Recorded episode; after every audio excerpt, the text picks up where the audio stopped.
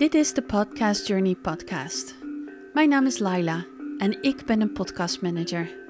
Ik assisteer podcasters met taken zoals editing, publiceren, het schrijven van show notes, gastenmanagement en nog veel meer.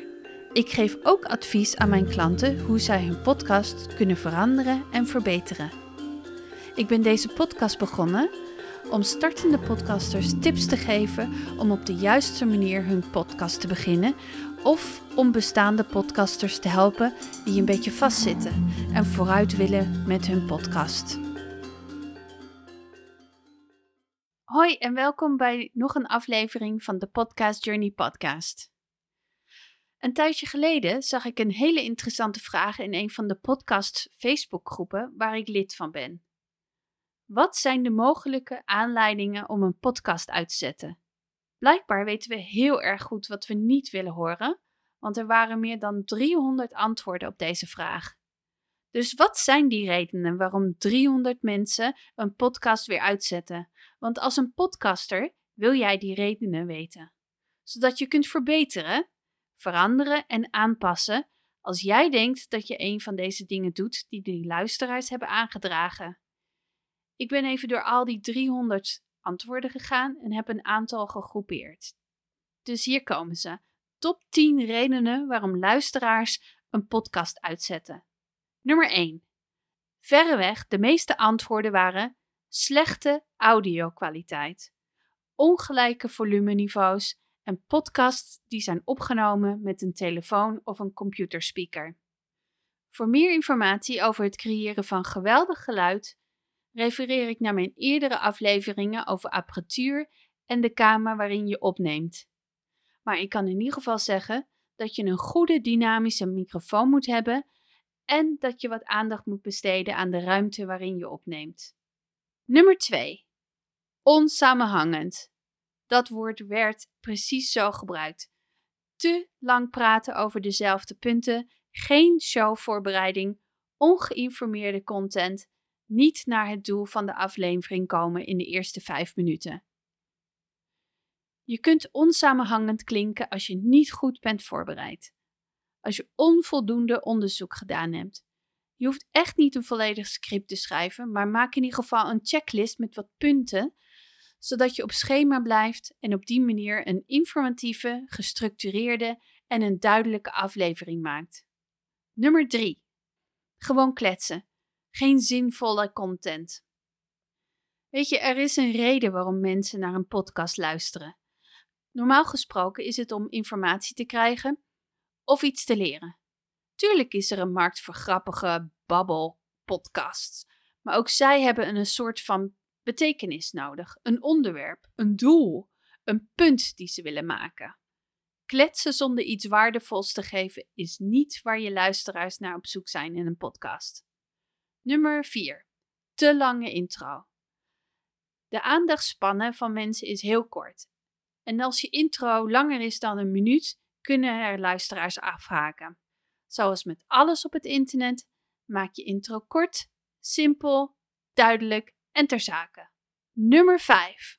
Wanneer een host te hard ervoor werkt en niet oprecht overkomt, of eigengereid en zelfvoldaan is, je weet wel, vol van zichzelf, prediken. Of wanneer de hosts onderling te veel binnenpretjes hebben, waardoor de luisteraars zich buitengesloten voelen. Het komt erop neer waarom je een podcast creëert.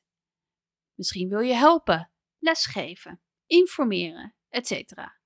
Je doet dit voor jezelf, maar ook voor je luisteraars. Tuurlijk ben jij de expert op het gebied waarover je spreekt in je podcast, maar blijf met je voeten op de grond. Blijf tactvol en feitelijk. Behandel je luisteraars op een manier zoals jij ook behandeld wil worden. Wees uitnodigend, aardig en respectvol. Nummer 6. Advertenties en te veel zelfpromoties. meeste mensen vinden een advertentie aan het begin van de show echt niet erg. Misschien wel eentje die ze over kunnen slaan als ze dat willen, maar als jij je podcast begint met zelf opgenomen advertenties, die veel te lang duren, dan heb je de kans dat je de aandacht van je luisteraars verliest. Zoals met zoveel dingen, alles met mate. Je kunt jezelf en je bedrijf, cursus of boek promoten, maar hou het kort en ga daarna weer verder met supergoeie content. Nummer 7. Monotone stemmen, droge hap, geen personaliteit, duidelijk zichzelf voordoen als iemand anders, lage energie, saai, te duidelijk opgelezen. Dit zijn absoluut niet de kwaliteiten die je wilt van een podcasthost. Het is moeilijk om je enthousiasme erin te houden als je even vastzit met het creëren van content of als je je niet lekker voelt. Eerlijkheid is hier belangrijk. Als jij je niet lekker voelt, maar je hebt toch iets belangrijks te melden en toch een aflevering wilt opnemen, wees dan eerlijk tegen je luisteraars en geef ze de waarheid. Of laat op social media weten dat je even een break neemt om daarna weer fris er tegenaan te gaan. Je luisteraars zullen dit veel beter begrijpen dan wanneer je stug door blijft gaan en ze uiteindelijk zal verliezen.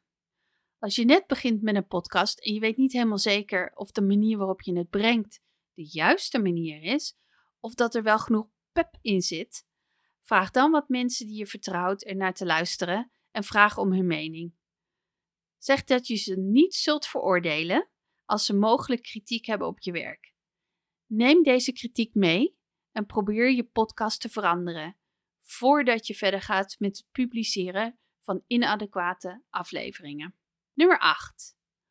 Ongestructureerde interviews, slechte interviewvaardigheden en constant gasten in de reden vallen.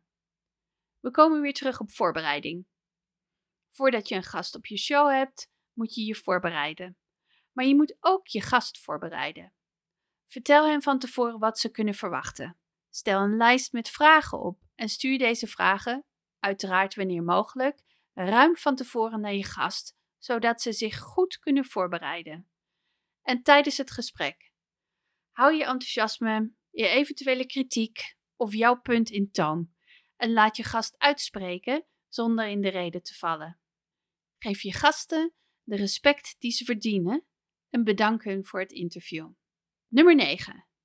Heel veel uh en ums, stopwoordjes, smakken en tongklikken.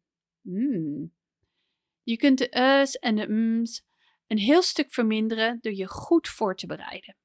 Wanneer jij zeker bent van je zaak door goede voorbereiding en wanneer je weet wat je gaat zeggen, zul je zekerder zijn van jezelf en ook zekerder overkomen. Neem regelmatig een slokje water om het overproduceren van speeksel te verminderen en het klikken van tong en smakken en dergelijke tegen te gaan. Voor wat betreft de stopwoordjes, zoals weet je wel, gewoon, echt hè, joh, snap je, etc. Die zijn echt heel moeilijk te stoppen. Je moet je eerst bewust zijn dat je ze überhaupt zegt. En wanneer jij lekker bezig bent en super enthousiast bent, is het soms moeilijk om op je woorden te letten en deze aan te passen.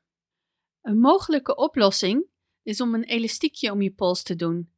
En elke keer dat je jezelf bewust deze stopwoordjes hoort zeggen, laat je het elastiekje knappen. Onbewust ga je deze woorden dan als slecht beschouwen. Daarentegen, meeste van deze punten kunnen in postproductie eruit gehaald worden, wat ons meteen ook naar nummer 10 brengt. Nummer 10. Onbewerkte podcast zonder postproductie.